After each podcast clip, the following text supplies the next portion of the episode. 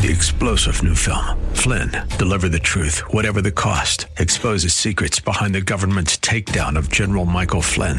Flynn knew what the intel world had been up to. He ordered the first audit of the use of contractors. This set off alarm bells. He told the truth. He was the most dangerous person for Donald Trump to hire. They had to get rid of Flynn. Flynn, deliver the truth, whatever the cost. Available now. Watch it today. Go to salemnow.com. Salemnow.com. The following program is sponsored by Ron Geyer Roofing. The Bible describes events that will mark the last days or end times. 2 Timothy 3:1 says, "This know also that in the last days perilous times shall come." Matthew 24:44 tells us, "Therefore you must be ready, for the Son of man is coming at an hour when you do not expect him." Bible teacher Ron Geyer leads us through scripture that will help us to remain strong in the Lord. End Time Insights with Bible teacher Ron Geyer starts now. Hallelujah. Praise the Lord, everybody. Ron Geyer, End Time Insights, talking about Jesus, getting to know Jesus through the book of Revelation. Hallelujah. I hope you had a good resurrection celebration last Sunday. It was an awesome time. You know, and looking back on it as I was praying during the week, I was just so convicted within the body that we don't take advantage of the opportunities that God gives us all the time.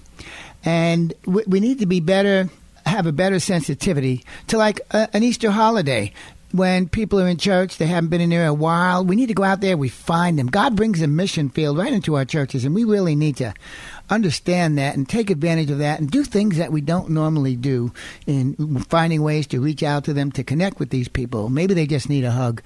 Maybe they need somebody to pray with, but your church is closed. What good are you doing in that regard? Amen. Anyway, I just wanted to get that off my chest. Today, we're continuing on with Revelation chapter 1. We're going to finish it. I want to pick up on verse 12 because John is about to meet Jesus Christ, John the Revelator, the Apostle John. And I turn, verse 12, and I turned to see the voice that spoke with me, and being turned, I saw seven golden candlesticks.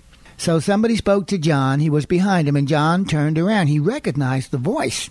Because don't forget, he walked with Jesus in the earth for three years. He knew who Jesus was. So he turns around, and what does he see?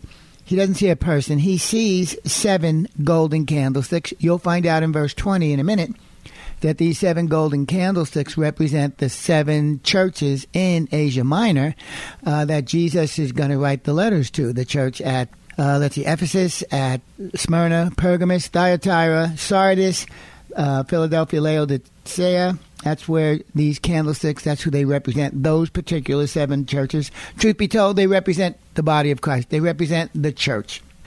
And verse 13, and in the midst of these seven candlesticks, one like unto the Son of Man, clothed with a garment down to the foot, and girt about the paps with a golden girdle. I love this. Don't forget, I just told you, John walked with Jesus, the Son of Man, on the earth for three years. Well, he hears his voice. He goes, I know that voice. And he turns around and he sees these seven golden candlesticks. And in the midst of the seven candlesticks, one like unto the Son of Man.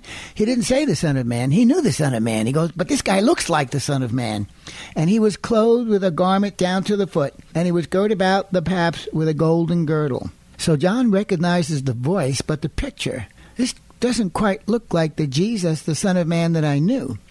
But notice, Jesus is the head of the church. Where is he?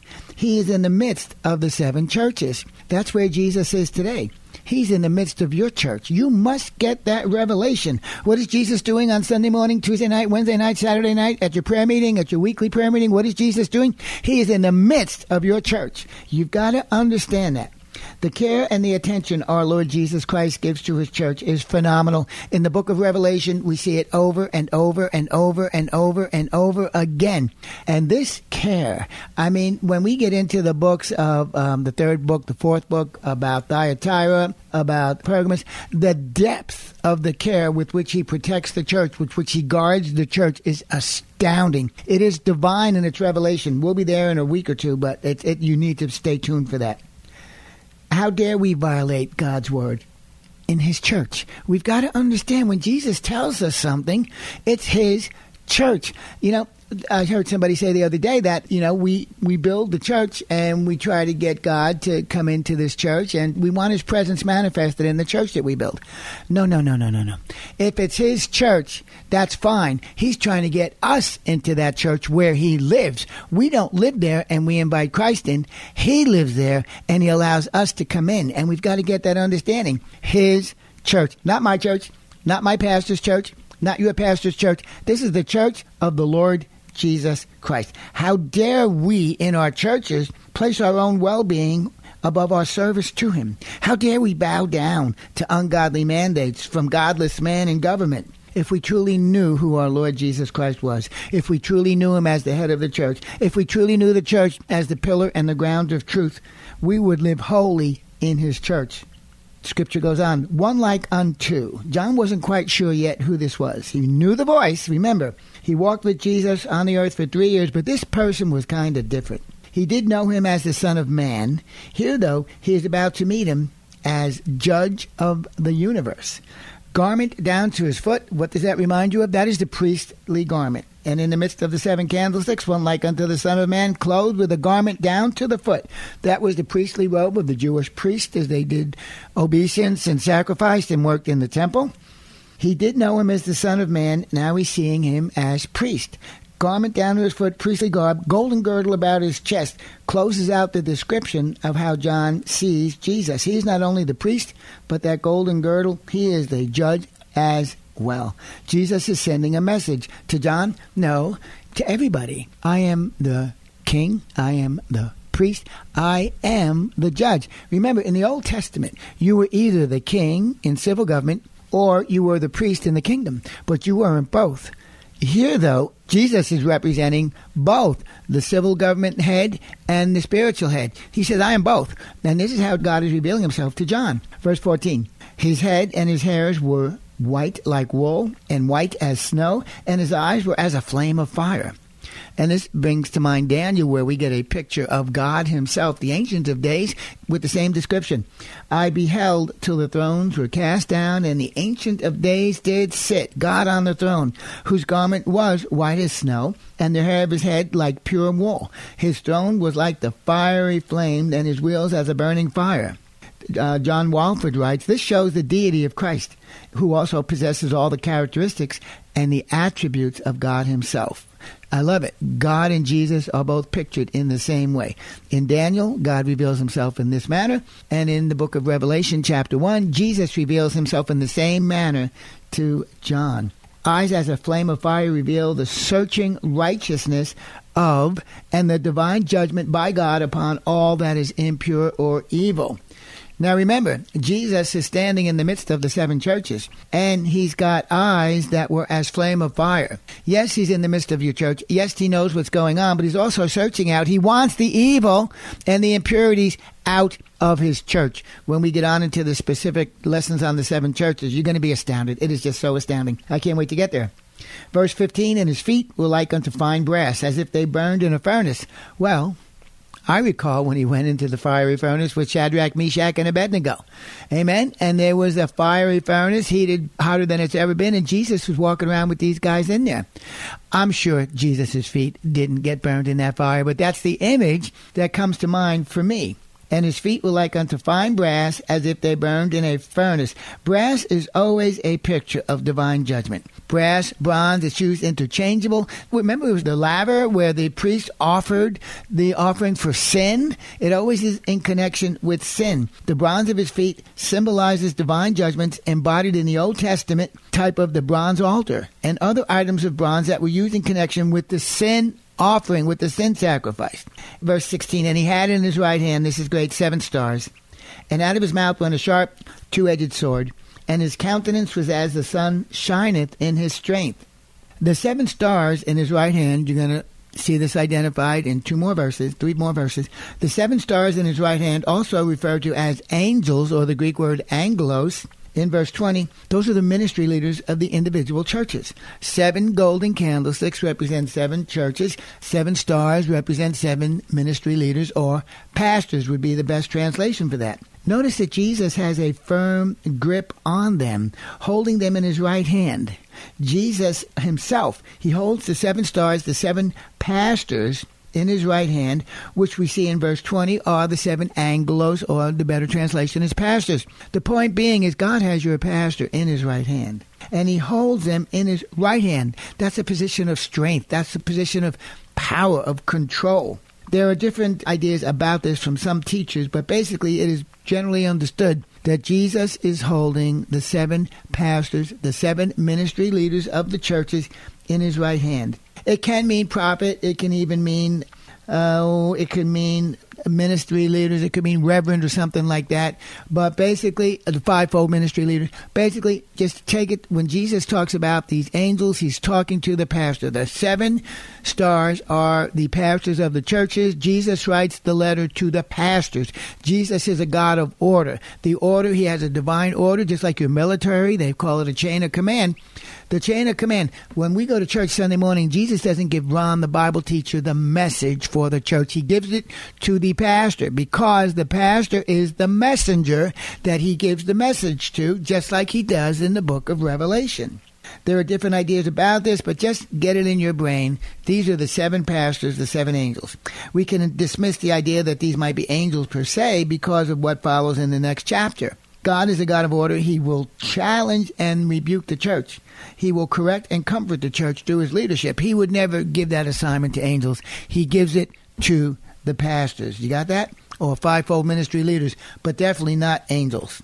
That leadership is being held in the right hand. I think the Greek word is kratos, to have a strong, masterful grip on them. He's not going to let them go. When we get to the next church, you're going to see where the uh, the saints, their condemnation, their conviction, their judgment was because they had lost their first love.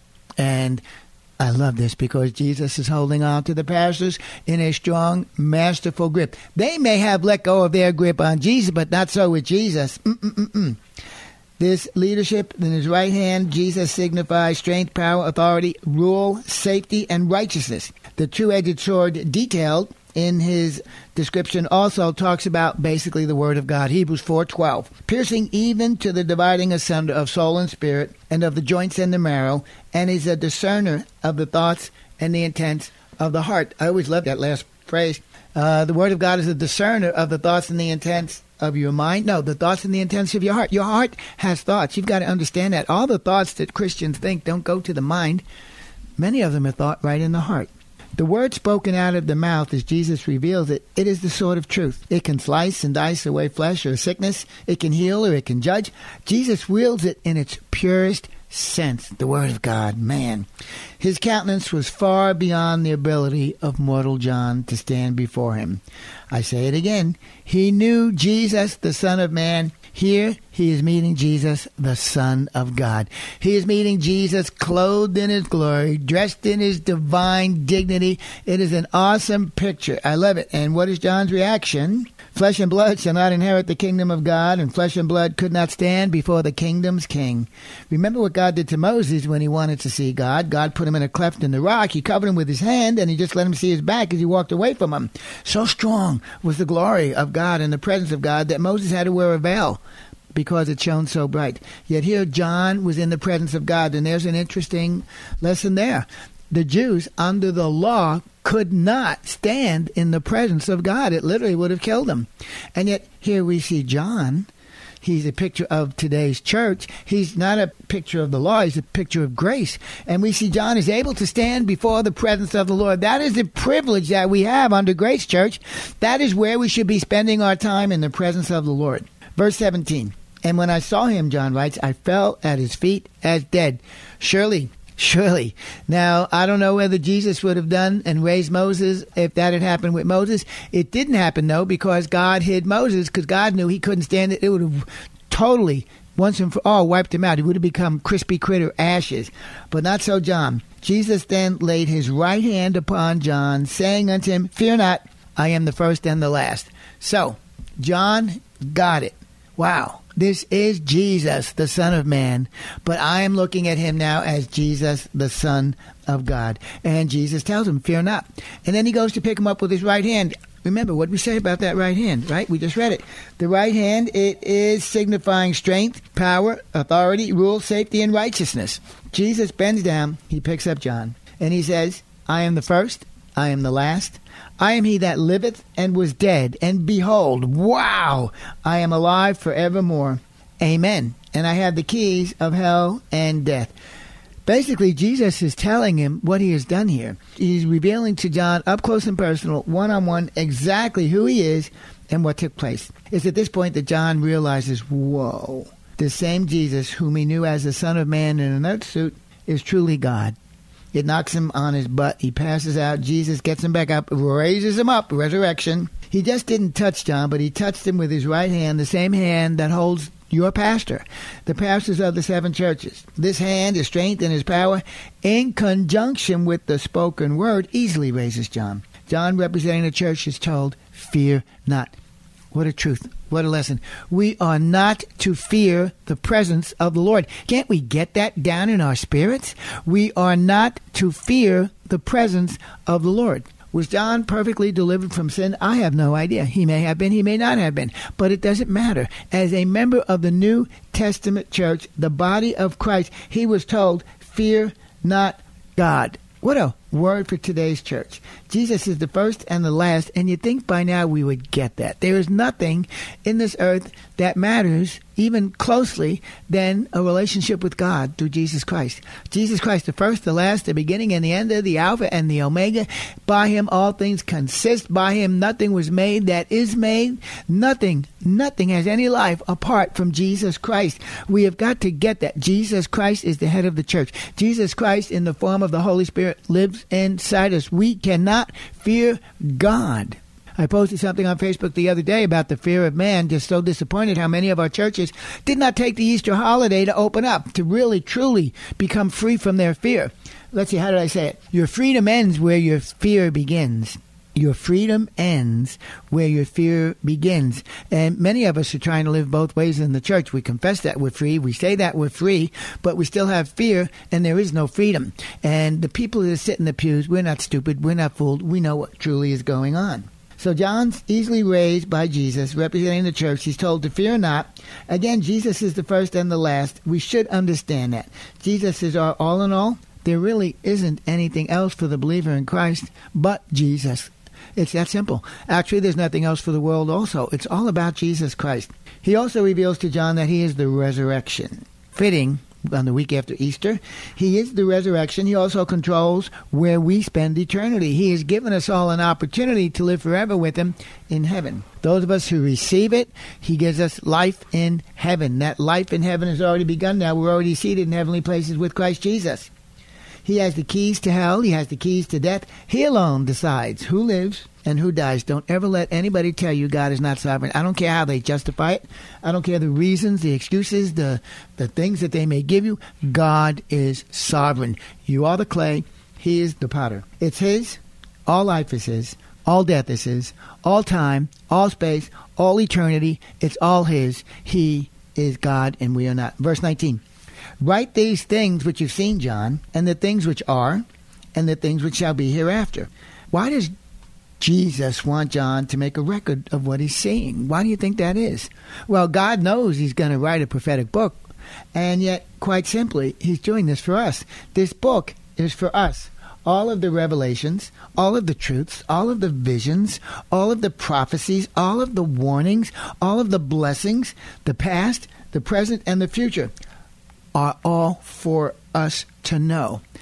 But Satan has convinced the church that it's not important to understand the book of Re- Revelation. Satan has convinced us that it's not important that we know the God of Revelation, the God of the Bible, Jesus, the head of the church. I can't think of anywhere better to start. Okay, you get born again, you get saved, you read chapter 1 in Romans, uh, you read the book of John, John 17, and you immediately need to go to the book of Revelation and understand what the head of the church has to say to you, to me, and the rest of the churches. Verse 20, this is one of my favorite chapters in the entire book of Revelation, one of my favorite verses. The mystery of the seven stars which you've seen in my right hand, and the seven golden candlesticks. The seven stars are the angels of the seven churches, and the seven candlesticks which you saw are the seven churches.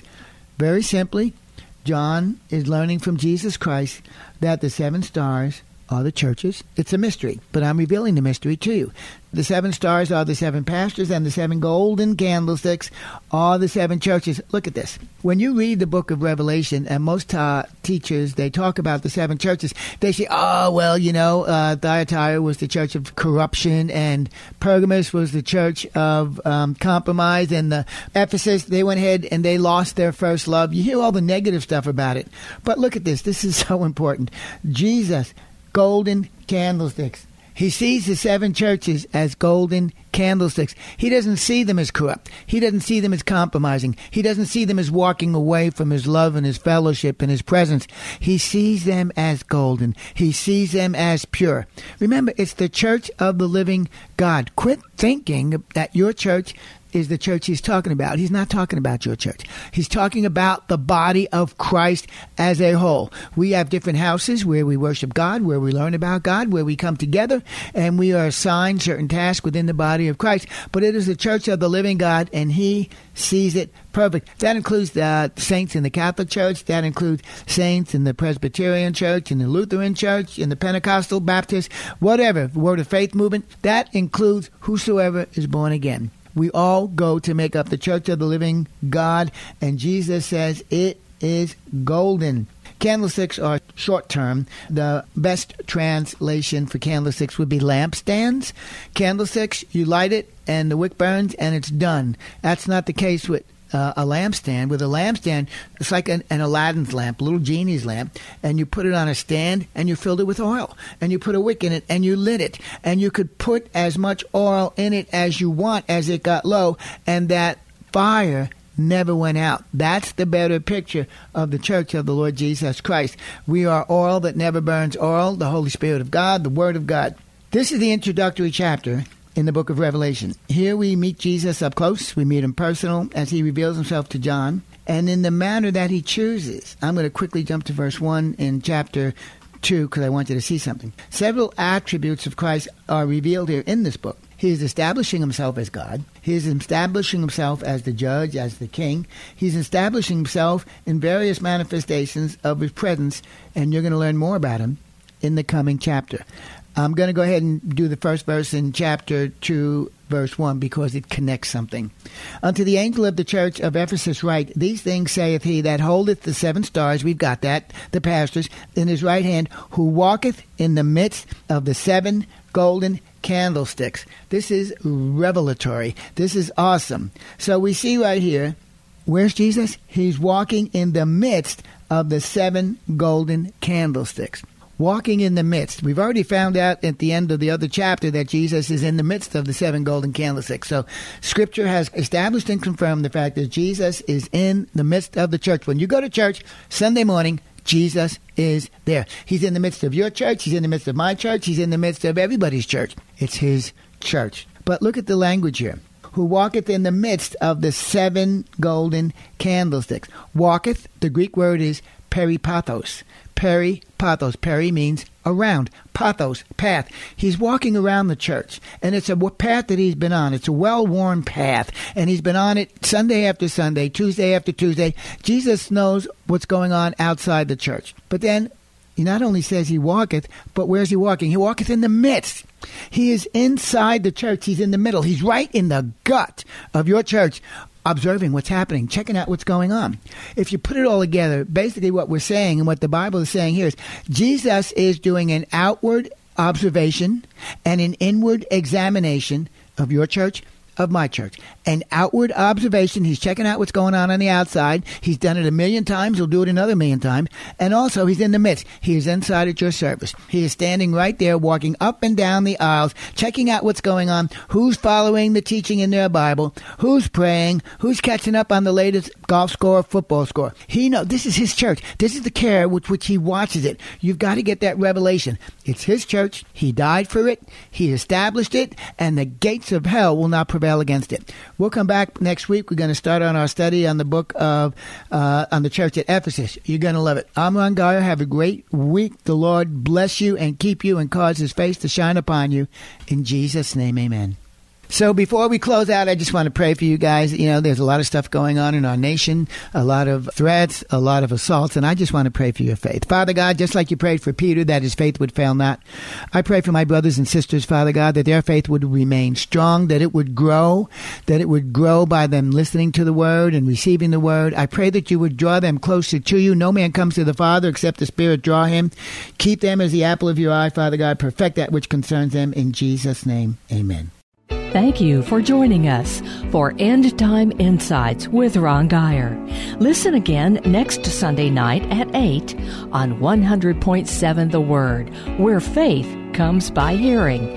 You can also listen to the podcast of this program by going to kkht.com. If you would like to contact Ron, email him at gospelguy at comcast.net.